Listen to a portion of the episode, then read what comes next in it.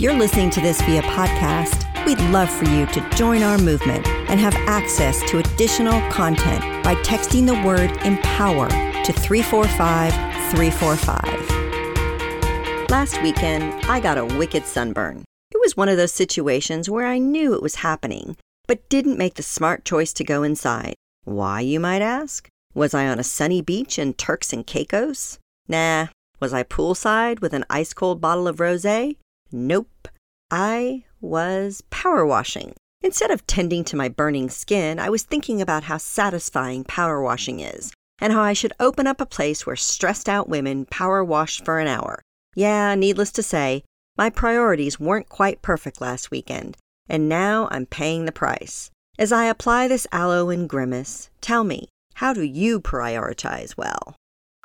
If women have one superpower, I'd say it's research. You give me 126 car seat options, and I'll figure out the safety ratings, comfort level, washable fabric, assembly, and narrow the list down to one car seat. You give that list to a man, and he'll set it aside to finish his online golf game. I'm just saying. That's why it's surprising that less than 30% of researchers in the world are women. Maybe that's because women spend so much time being the head researcher at home that we don't want to do the same at work.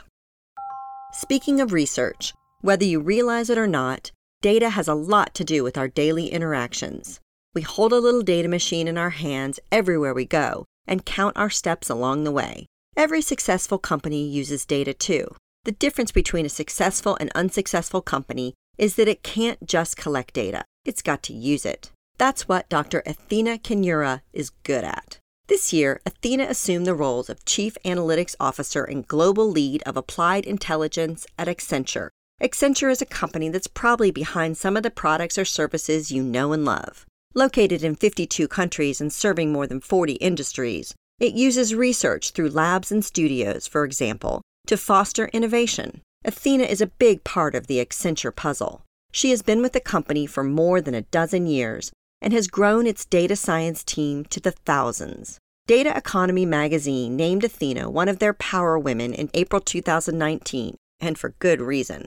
With degrees in econometrics and macroeconomics, Athena has the education and experience to put data into action. Part of what makes Athena such a valuable asset is her fluidity.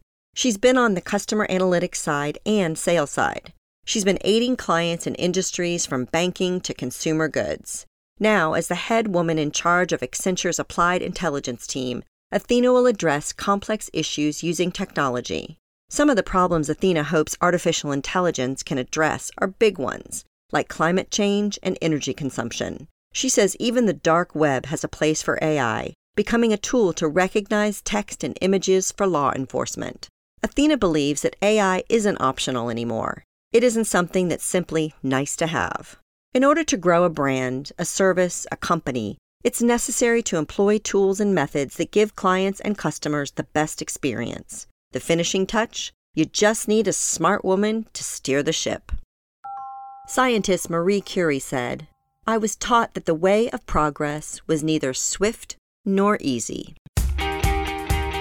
Looking for more inspiration, advice, and direction? Check out our new interview podcast, On the Spot Available now on any of your favorite streaming services, including iTunes, Spotify, Google Play, or Amazon Alexa. You can also find it on our newly renovated website, onthedotwoman.com.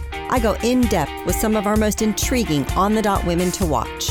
We are focused on your success, so let us know what you think by chatting with us at On the Dot Woman on Twitter, Instagram, and Facebook. We'd love to hear your voice.